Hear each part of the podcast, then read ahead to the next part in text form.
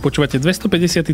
diel podcastu Klik, denníka Sme. Moje meno je David Tvrdoň. Ja som Andrej Podsúbka a s Davidom sa každú sobotu rozprávame o najdôležitejších udalostiach zo sveta technológií, médií a sociálnych sietí. Minulý týždeň David nahrával z, z kúpeľne, tento týždeň nenahrávam síce z pohodlia obývačky, ale chorý, takže to budeme mať e, trošku usmrkaný diel. Ak nechcete byť usmrkaní alebo usmrkanci, môžete podporiť denník to je hrozný, to je, to je hrozný oslimostík, nie. Ale ak nám chcete poprieť dobré zdravie, môžete podporiť e, podcast denníka Sme, chodte na predplatné.sme podcast, môžete počúvať bez reklamy v našej apke, pracujeme na tom, aby to bolo aj inde, alebo môžete sa stať podporovateľmi na Apple podcastoch. To sú zahlásenia. O čom sa budeme rozprávať dnes, David? Mám povedať ja, alebo povieš ty? Máme 40... Skúsim ja, dobre, lebo ty to vždy robíš a skúsim ja, nech nám potom posluchači povedia, že či som to dal dobre.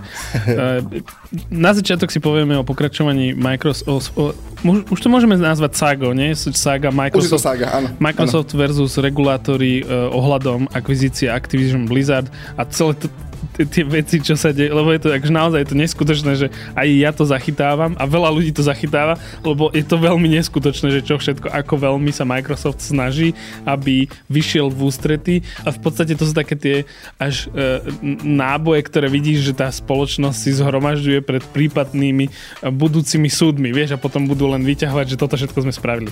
Že o tom budeš ty hovoriť. Pozrieme sa na to, aký najnovší prielom sa stal Apple a ako to má súvis až do čias Steva Jobsa. Potom sa budeme rozprávať o spoplatňovaní sociálnych sietí, podtitulok, že tým naj... Uh, primitívnejším, najtupším, najtupším. najtupším možným spôsobom a na chvíľu sa zastavíme aj pri stave streamovacích vojen a stave TV v našom regióne. Čiže toto všetko.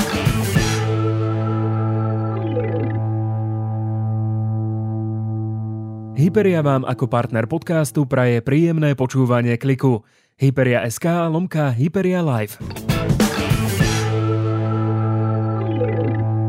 Začnem tým Microsoftom. David, absolvoval si na vysokej škole aspoň jeden semestr niečo, čo sa volá Všeobecná ekonomická teória? Nie. Nie, ja som, ja, ja som absolvoval, uh, dokonca tuším, že dva. Ne, neštudoval som ekonomický odbor, ale akože študoval som niečo, kde, kde si potreboval všeobecnú ekonomickú teóriu a pomerne ma to bavilo a aj akože som sa motal okolo ekonomiky a aj tak som si musel googliť protimonopolné termíny tento týždeň. Konkrétne som sa dostal k termínu, ktorý sa volá, že monopson. Monopson je opak monopolu, čo znamená, monopol je stav, keď máš iba jedného dodávateľa niečoho. Teda je iba jeden prepravc, vlakový prepravca v krajine, on má monopol na vlakovú prepravu. Monopson je opak, teda keď je iba jeden nákupca niečoho. Čo znamená, monopsony sú oveľa vzácnejšie v divokom svete ako monopoly, ale súvisí to s Microsoftom, ale proste predstav si, že chleba môže vykupovať iba štát, ktorý ho potom zadarmo dáva ľuďom. Hej? Štát sa v tom momente stáva monopsonným, pravdepodobne to skloňujem dobre, nie som si úplne istý, nákupcom chleba a všetky pekárne, ktoré by chceli piecť chleba, musia predať ten chleba iba tomu štátu a štát potom má nejaké vlastné výdajne, kde s tým niečo robí nie je to dokonalý príklad, ale akože, lebo nie je úplne trhový, hej, je to akože vynútené zákonom, ale akože, že len tá jedna situácia. A vtedy monopoly a monopsony sú rovnako deštruktívne pre normálne trhové fungovanie, lebo v každej z tých situácií ten jeden, ktorý ostal už iba sám na trhu, diktuje podmienku všetkým ostatným. A tá vec, ktorá sa stala tento týždeň, vlastne v tej nákupnej stáhe, kedy sa Microsoft pokúša kúpiť Activision Blizzard, je, že oni mali sériu stretnutí v Bruseli, kde dotiahli ľudí z konkurenčných firiem, kde podpísali nejaké dohody s konkurenčnými firmami, kedy im slúbili, že budete môcť mať tieto hry, že vám dáme naše hry do vašej cloudovej streamovacej služby.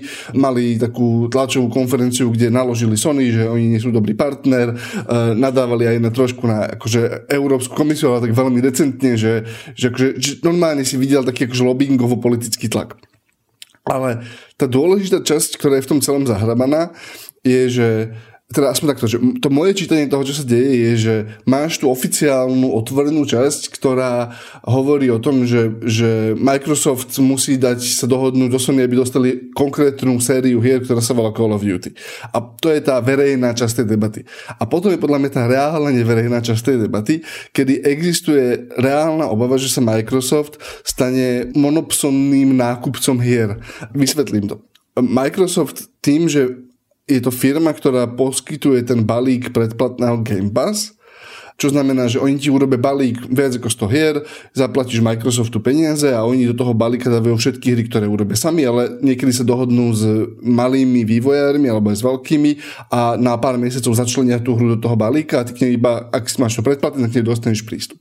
Ale keďže majú túto službu, ktorú veľmi agresívne budujú a zároveň ju majú v cloude, tak tá obava a tá analýza, akoby dáme ju do newslettera aj do popisu podcastu, ktorá vyšla na, na akoby serveri, tak, webovom serveri, ktorý sleduje akože herný biznis, hovorí, že tá reálna obava, ktorá vlastne o čo ide teraz je, že ak Microsoft získa dosť veľa hráčov do toho Game Passu a obzvlášť spojené s tou cloudovou službou, ktorá naozaj sa môže za 10 rokov stať akoby tým základným spôsobom, ako sa ľudia hrajú, ak sa nepodarí vyriešiť tie technické problémy, tak sa vlastne môže stať, že nie je to tak, že Microsoft akoby odopiera hry niektorým hráčom. To nie je obava, lebo hier je príliš veľa.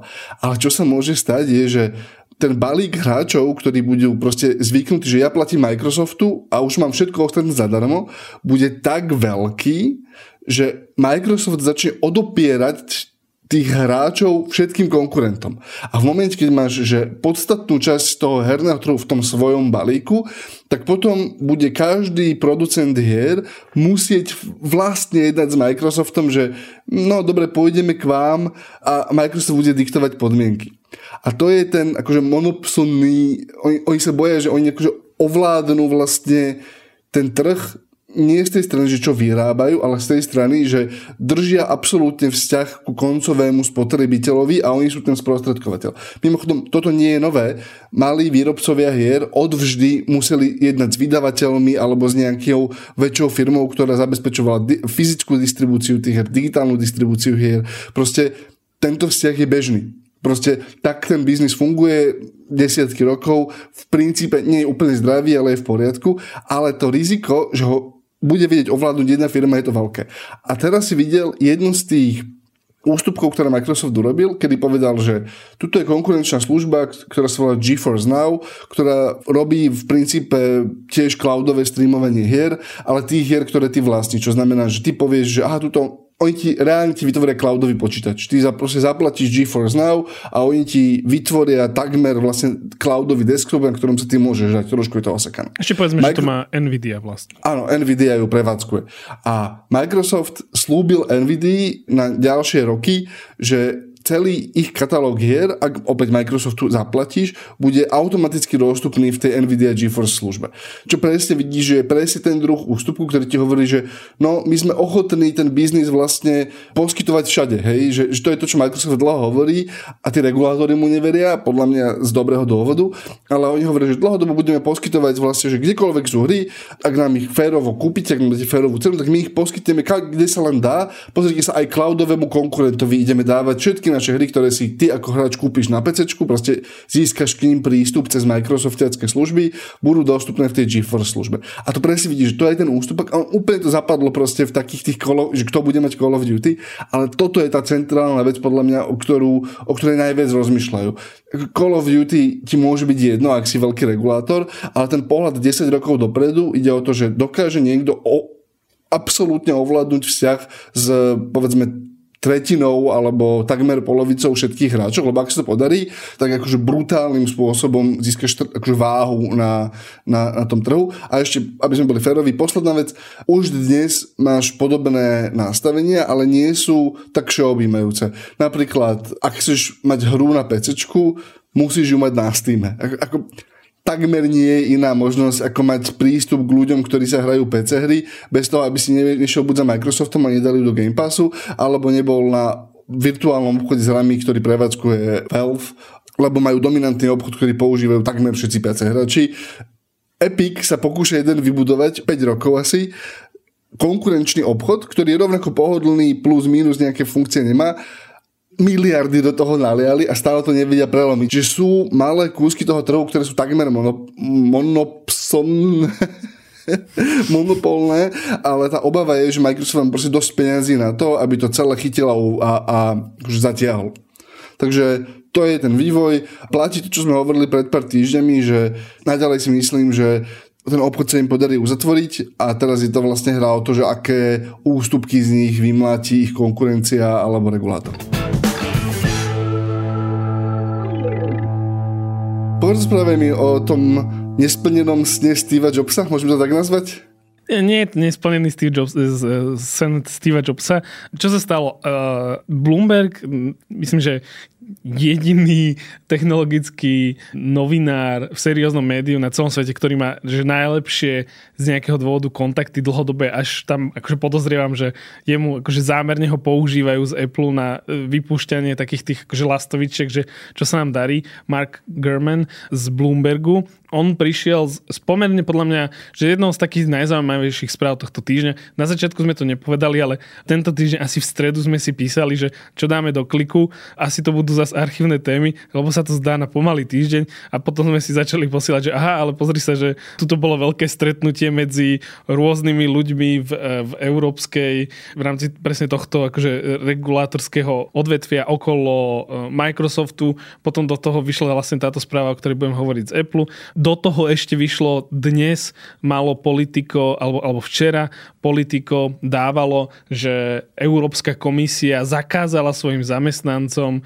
mať TikTok na svojich pracovných smartfónoch a nemôžu mať TikTok ani na, na zariadeniach, ktoré používajú v súkromí, ale majú na tom dané ešte aj nejaké pracovné aplikácie. Čiže ak si pracuješ pre Európsku komisiu a máš na svojom súkromnom telefóne niečo, čo je napojené na dáta Európskej komisie, tak ti to jednoducho zakazujú, že buď si odinštaluješ tie aplikácie, ktoré používaš, alebo nebudeš používať TikTok na tých zariadeniach.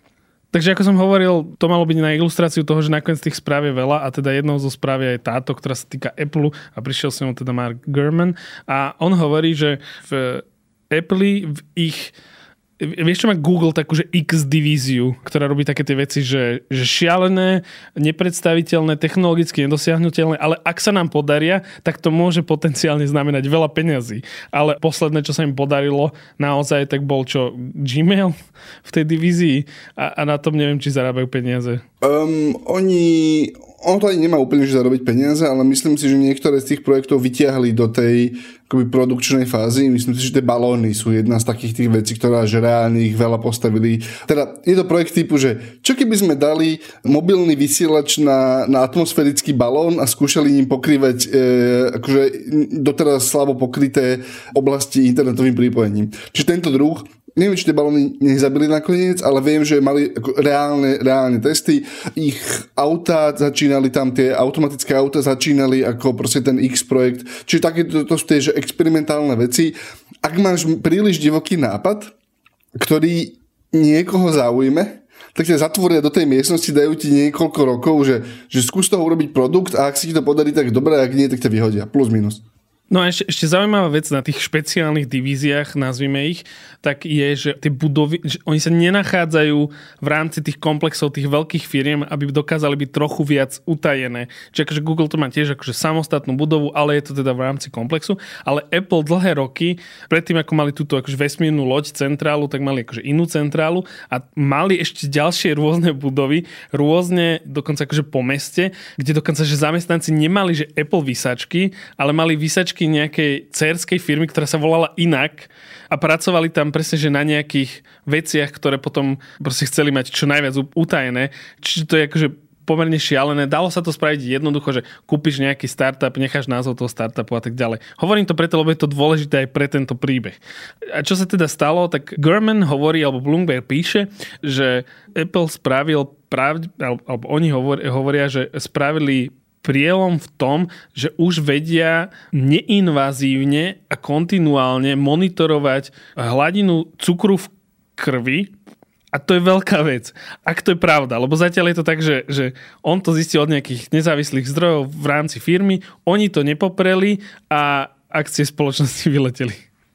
Rozprávame sa teraz konkrétne o Apple hodinkách. Teda len dajme kontext akože pre ľudí, ktorí tomu akože až tak nerozumejú, alebo že prečo je to dôležité. V princípe, alebo má oprava, ako hovorím blbosť, hej. V princípe dáš si na ruku hodinky, tie hodinky majú v sebe vstávaný senzor, ktorý ti presvieti kožu a vďaka tomu, že odčíta nejaké informácie, bez toho, aby sa musel pichnúť ihlou, bez toho, aby som musel akože čokoľvek urobiť, či pomerne spolahlivo zmeria hladinu cukru v krvi.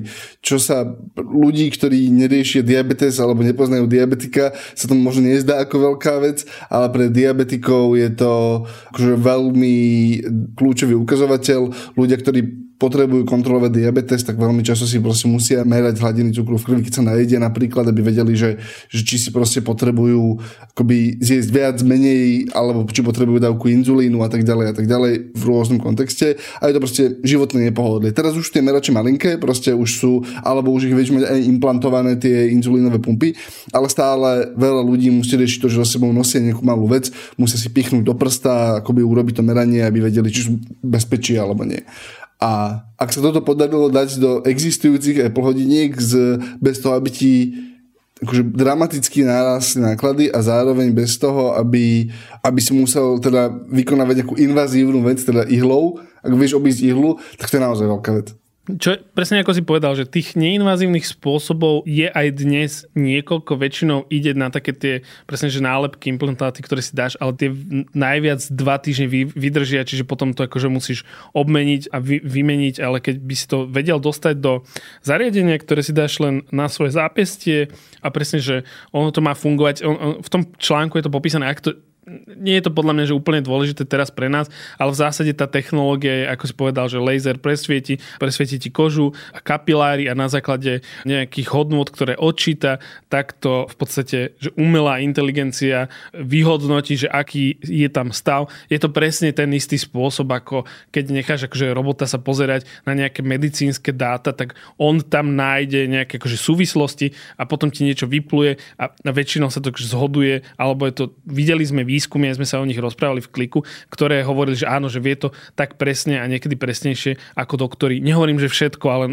ak to na niečo dokázali nacvičiť, presne myslím, že sme sa bavili o príklade, že, že, že snímky spojiviek a proste keď ich dali veľa robotovi, tak on zrazu sa tam začal vidieť nejaké veci, ktoré doktori trochu menej, s menšou pravdepodobnosťou vedeli odčitovať. Mm, prípadne vedel odhadnúť, kto má riziko nejakej srdcovej príhody alebo a tak ďalej a tak ďalej.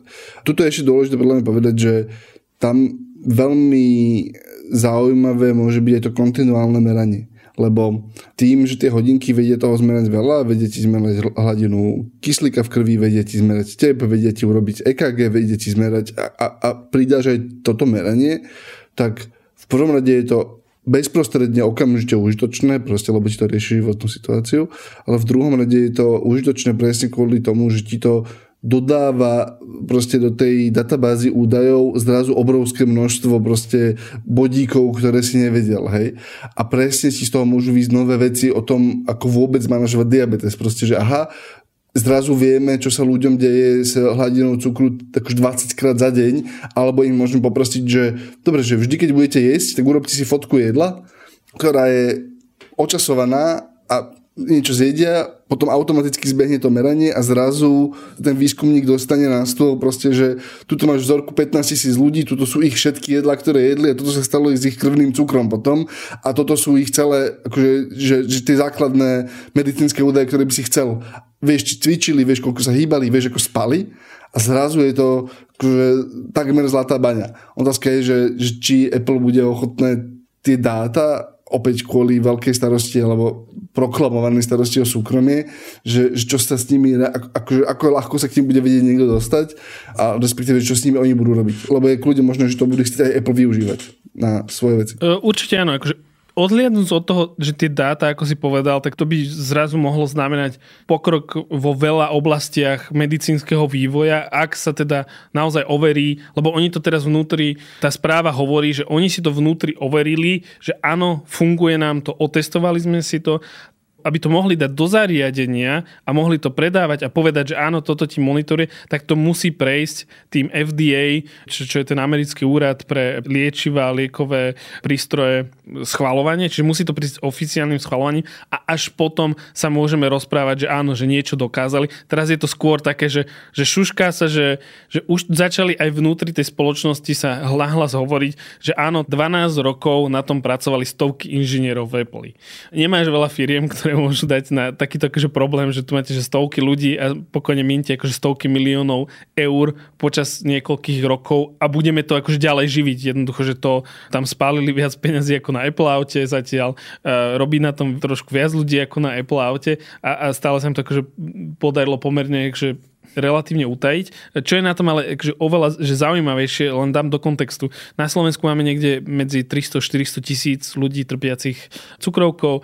Celosvetovo sa to číslo odhaduje na nejakých 420 miliónov, čo som pozeral dáta z minulého roka. Čiže reálne sa rozprávame o veľkej skupine ľudí, ktorí z pohľadu Apple mohli byť akože potenciálni zákazníci tohto produktu a ešte keď sa stane, že oni si to patentujú tento spôsob, tak pre každého ďalšieho to bude, že oveľa náročnejšie spraviť, lebo by museli to postaviť na úplne inej technológii a keď sa rozprávame o tej, že akože neinvazívnej, tak asi to bude, že trochu triky. A čo je na tom ešte teda zaujímavé, len, len by som to povedal, že on to vlastne vzniklo tak, že ešte počas toho, ako Steve Jobs žil, tak kúpili vlastne taký malý startup, ktorý sa volal, teraz nevidím to meno, ale v podstate, že keď Steve Jobs mal už diagnostikovanú rakovinu, blíži sa akože ku koncu svojho života, on teda nevedel, že sa blíži ku koncu života, ale bol tak, že, že v tom období, tak on si vyhliadol tento jeden startup, ktorý na tom v tom čase pracoval a povedal svojim proste tým, tomu akvizičnému týmu, že toto kúpte. Čiže ako vlastne to, že začal on a, a ten šéf toho startupu tam bol, myslím, že až do roku 2000, 2012, potom sa tam akože vymenili, ale v podstate to akože dotiahli až do dnešného momentu, ale tá, presne tá zaujímavá vec je to, že, že to bola ešte akvizícia, ktorú spravil Steve Jobs, alebo proste povedal, že, že toto kúpte. A ak by sa to akože naozaj podarilo, tak by to presne akože, že stavím sa, že ten spôsob, ako to budú oni komunikovať, tak presne, že bude že áno, že akože dotiahli sme e, jeden z akože veľkých nápadov Steva Jobsa, lebo vlastne on v tom čase sa veľmi začal pozrieť na to, že ako by mohla technológia, ako, ako sa akože ochorel, tak veľmi začal rozmýšľať nad tým, že ako by mohla akože technológia viac pomáhať v zdravotníctve. Myslím si, že sa na to pozrel akože veľmi ce, aj cez seba, ale v zásade vidíš dneska veľké technologické firmy, že pozerajú sa na zdravotníctvo a vzdelávanie ako na také, že ďalšie veľké oblasti, ktoré sú že, že málo zdigitalizované, respektíve mohli by, mohli by tam zarobiť veľa peňazí a priniesť aj nejaký úžitok. Poďme, máme trochu menej času dneska na nahrávanie, ale poďme k snažím sa to nejak, snažím sa to, snažím sa to naformulovať bez toho, aby som bol vulgárny alebo nadával. Ja som dával a, na Discord, ja som dával na Discord kliku také meme, ktoré som videl niekde na internetoch a niekto tam dal, použil proste akože scénku z Mistra Beana, kde bolo takéto typické memečko, že, že, že chlapík píše test a Mr. Bean od neho opisuje a, a teda ten chlapík, ktorý píše test, tak tam bola vysačka, že Elon Musk a ten chlapík, akože Mr. Bean, ktorý opisoval od neho, tak tam bola vysačka, že že Mark Zuckerberg. Že myslím, že toto pomerne akože dobre to, e, Asi, dobre, dobre to ilustruje, že čo sa, čo sa stalo. Ale má to nejaký presah. Čiže len, len kontext, čo, čo sa že oficiálne, alebo teda že formálne z toho spravodajská časť. Meta oznámila, že chystá špeciálne predplatné, v rôznych krajinách bude rôzne, zatiaľ ho iba obmedzenie testujú, čiže ešte nevyskočí všade, ale pravdepodobne ho bude mať uplatnené o dosť lepšie ako, ako Twitter Blue, ktorý sa podľa mňa ešte stále nepodarilo spustiť v tej verzii, ktoré ho chceli spustiť ešte v decembri. Ale Meta spustí predplatné, ktoré hovoria, že ak si to kúpite, tak dáme vám nejaký set benefitov, čo je zase toto je normálne zdravý prístup, keď ti hovoria, že aha, tu si kúp predplatné a my ti dáme XYZ. Problém je, tie veci, ktoré ti do toho slúbujú, sú úplne šialené. Musk to začal s tým, že aha, ak si kúpite Twitter, tak budete že budete mať lepší prístup k zákazníckej podpore. Teraz minulý týždeň sa ukázalo, že chcú na to naviezať to, aby si si mohol zabezpečiť účet SMS-kou, čo je taká tá základná akože ochrana účtu, ktorú používa veľa ľudí.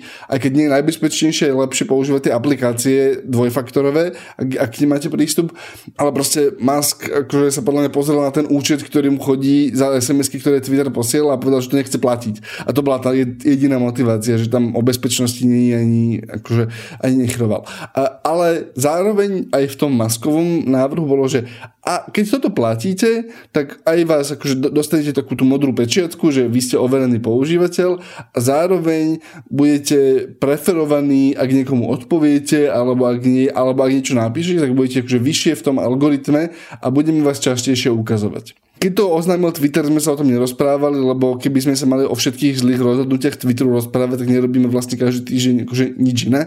Ale rýchlosť, s ktorou tie blbé nápady sa akože šíria v tom ekosystéme je zaražajúca. Lebo veľmi podobný produkt proste týždne potom oznámila Meta, bude to naprieč Facebookom a Instagramom, Meta hovorí, že tuto si zaplatte, my vám overíme účet, oni na rozdiel od Twitteru hovoria, že tie staré overené účty necháme, ale že zaplatte si tá suma opäť bude rôzna, ale akože rátaj 10-15 dolárov podľa toho, kde je, od akože 8 do 15, hej, lebo na Novom Zelande to stojí 20 niečo miestnej meny a keď to začneš prepočítavať, tak to lieta podľa kurzu. Čiže možno to na Slovensku bude menej, ale plus minus 10 eur môžeš rátať, či to stojí rádovo. Hej.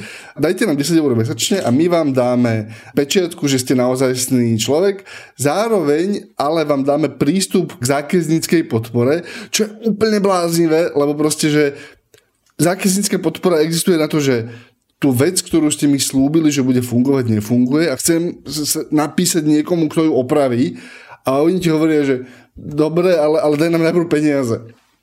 A zároveň myslím si, že tam mali nejaké verzie tiež akože so zabezpečením toho účtu, proste, že nejaká extra ochrana pred tým, keď ti niekto ten účet ukradne.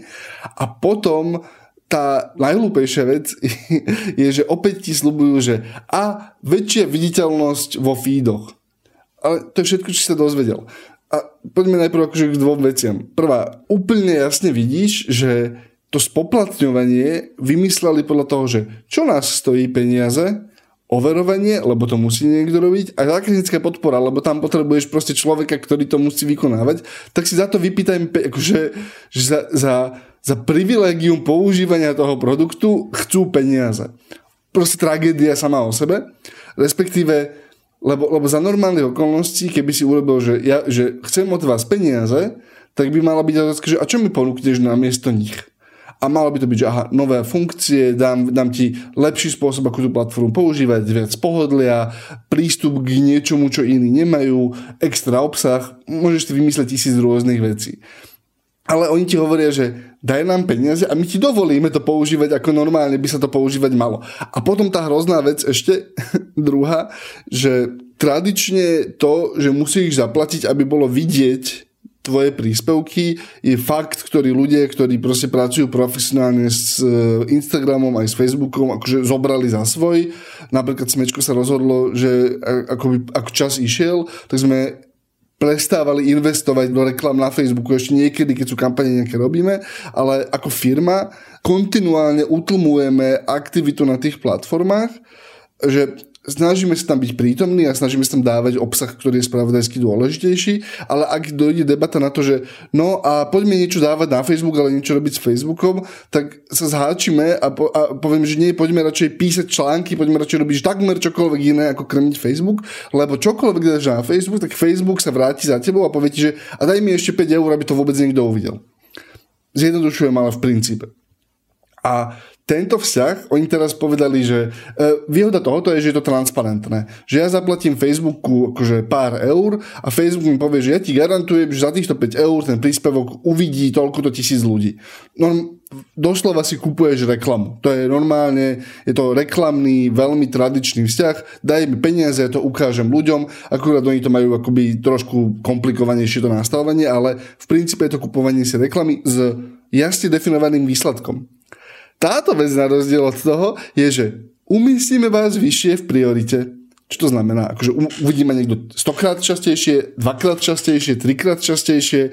Proste... Tam bol že komentár. Tam bolo vyslovené, že komentár, že ak ty začneš pod nejakým príspevkom prispievať, tak tieto príspevky od teba budú prvé. Dobre, keď budú traja ľudia tam, tak zase, akože traja platiaci ľudia, ktorý bude prvý? No, akože jeden z tých troch, čiže zase si v tom algoritme. Kto bude platiť viac predsa. No, a, a presne k tomu sa chcem dostať, že, že toto je presne tá vec, ktorú si ty videl, že oni si už teraz myslia, že si môžu dovoliť vo vzťahu k tebe čokoľvek, lebo že už si tak ľudia zvykli, že im musia platiť len za to privilegium, že tam sú a niekto ich vidí, že, že spoplatňujú veci, ktoré by mali byť povedzme zrejme. A to je, zdá sa nám to, že, že ja som to videl vo feede bežných technologických správ, ktoré si akože denne čítam, ale iba som na tým tak akože pokočil plecami, že, že samozrejme, že, že chcú z toho vytiahnuť peniaze. A potom, akože, keď som nad tým začal rozmýšľať, trochu som sa akože nad tým zastavil, to je úplne desivé lebo keď o tom začneš rozmýšľať, čo sa stane v kroku 2, 3 a 4, tak čoraz viac ľudí proste začína to platiť, lebo je to, to opäť bude jediný spôsob, ako vôbec byť viditeľný na tej platforme. Čiže zrazu si rozdelil používateľov do dvoch kategórií, tých, čo platia a tých, čo neplatia. Tí, čo platia, nakoniec, ak to úspeje, akože v ideálnom svete Facebooku, hej, všetci platia. A teraz, že kto je vyššie? vyššie? Všetci sú zoradení podľa rovnakého algoritmu ako dnes, ale platia nám za to. Alebo potom platí kritická množstvo ľudí a tebe sa neoplatí sa vôbec zapájať do toho, ak neplatíš, lebo proste tých platiacich je toľko, že ak ich umiestni vyššie, tak ich bude umiestňovať akože vyššie a ako je ich príliš veľa na to, aby môj neplatený príspevok tam akože vôbec mohol uspieť. Čiže nechávajú si platiť výpalné. Už, už je to normálne takto, že, že normálne je to, je to model výpalného, proste, že aha, aký pekný účet tu máte, bola by škoda, keby ho nikto nevidel. Proste to je normálne ten model, ktorý oni teraz používajú, už sa to ani nehambia, už proste priešlo dosť času na to, aby si, sme si zvykli, že ten produkt sa tak zhoršil, že proste, že si myslia, že to je normálne, že nie je to normálne. Nie je to normálne. Proste tá platforma tým utrpí, lebo opäť proste oni na tom zarobia, ale zvýšiš hranicu toho, aby tam niekto bol ochotný prispievať. Nie veľmi, ale proste akože neberie mi to. Neberie mi to. Tak inak, nie je žiadny zmysluplný transfer hodnoty voči tebe. To je jediná vec, že oni všetky rozhodnutia, ktoré urobili, boli vlastne, že my ťa poškodíme, ak nám nezaplatíš. Oni ti nedávajú inú hodnotu ako odopretie svojej zlovôle. Tak, tak by som to naformuloval. Ja by som k tomu povedal len dve veci. Jedna vec je presne, že tam máš veľa nedotiahnutých vecí, ktoré presne vyplávali pri tom, keď Twitter začal hovoriť, že aha, ideme verifikáciu a presne, že to predplatné s tými benefitmi dávať za peniaze a, a len tým, ktorí si zaplatia. Tým pádom proste sa začali ozývať, vieš, že Investigatívni novinári z Afriky, z Ázie, z chudobných krajín, ktorí mali verifikáciu, boli považovaní, sú považovaní v tých regiónoch za dôveryhodné zdroje aj vďaka presne tým fajočkám, že si ich hovorili, že áno, je to tento človek a on šíri pravdivé, dobré, kvalitné informácie ale nemá na to, aby si mohol platiť niečo. Zároveň Twitter takže veľmi pomaly púšťa akože do sveta. Stavím sa, že pri Facebooku Meta to bude to isté, že jednoducho ako keby najskôr to bude pol roka alebo rok v Spojených štátoch, potom to bude možno v, v anglicky hovoriacich krajinách a povedzme nejak 2025 sa to dostane aj k nám lebo presne, keď ty chceš toto robiť, tak zrazu potrebuješ na tej podpore aj v tých krajinách mať ľudí, ktorí sa akože dohovoria na tej podpore a to spraviť nie je jednoduché. Čiže to nie je také, že, že hneď to uvidíme. Je to v podstate akože vrátim sa k tomu, čo si hovoril v minulom kliku, že ja viem, že ty to nechceš nazvať ako bastardizácia tých platform, ale akože je to svojím spôsobom. Vieš to enshitification a, a presne, že je to také, že postupné zhoršovanie používateľskej skúsenosti. V podstate, že až čakáš, že kto príde s niečím iným. Ale teda až, na, až e, ešte okrem toho, že nie sú domyslené tieto veci, že čo sa bude diať, tak presne, že ty zrazu, vieš, kto si za to bude platiť? No, akože ľudia, ktorí šíria hlúposti, hoaxy a dezinformácie. A zraz, zraz, akože, ja chápem, že chceš peniaze, ale ten prísľub lepšej používateľskej skúsenosti bude neuveriteľný. A, a poslednú vec, ktorú chcem k tomu povedať, je, že je to opak toho, čo rozprával uh, o demokratizácii prístupu Mark Zuckerberg pred pár rokmi, keď sa ho pýtali, že veď ale spoplatnite tie sociálne siete a že dá sa vypnúť reklama a že on, že nie chceme mať, aby každý na celom svete mohol mať rovnaký prístup k našej sociálnej sieť. Toto povedal, parafrázujem, ale niečo takže v tomto zmysle povedal Mark Zuckerberg približne v tom čase, keď sa diala Cambridge Analytica a bol na neho tlak, že dobre, tak poďme teraz akože nejak ošetriť, že dať používateľom možnosť, aby nemuseli mať reklamu, nech majú proste že platené, proste akože YouTube model, vieš, že, že platím si, aby som tam nemal reklamu. OK, problém akože na Facebooku by bol, že YouTube 55% vypláca tvorcom a Facebook si všetko necháva. Čiže keby toto tiež by nebol taký ten model, ktorý by si úplne odporúčal. Ale takže je to veľmi zvláštne a ja som videl uh, múdrych ľudí, ktorí hovoria, že, že asi je to len fáza. Proste, že podobne ako sa to nedarilo Twitteru, tak pravdepodobne sa to nepodarí ani, ani Facebooku, ale zase ako si ty hovoril, že nie, nemala šanca, že dostatočne veľa ľudí sa zaplatí, aby to, aby to oni naozaj, že že mysleli vážne a robili a tým pádom ja sa veľmi obávam tomu pokračovaniu a ešte urýchleniu tej horšej používateľskej skúsenosti. Sú to akože uh, sociálne siete neskorého kapitalizmu, toto je tá fáza. Tak k streamovacím vojnám sa dostaneme o týždeň. Ja e, do newslettera dám len nejaké zaujímavé odkazy, kto si to chce prečítať.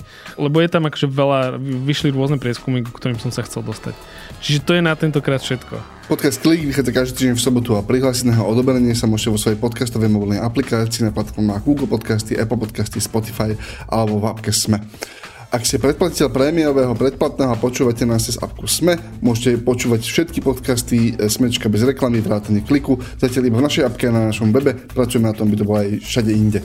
Všetky diely a odkazy na témy, o ktorých hovoríme, nájdete na adrese sme.sk lomka klik. Môžete odoberať náš newsletter na adrese sme.sk lomka klikmail. Môžete ísť na davidtvrdon.com, kde sú Davidové newslettery. Môžete sesterský náš herný e, newsletter odoberať na hernyablit.sk.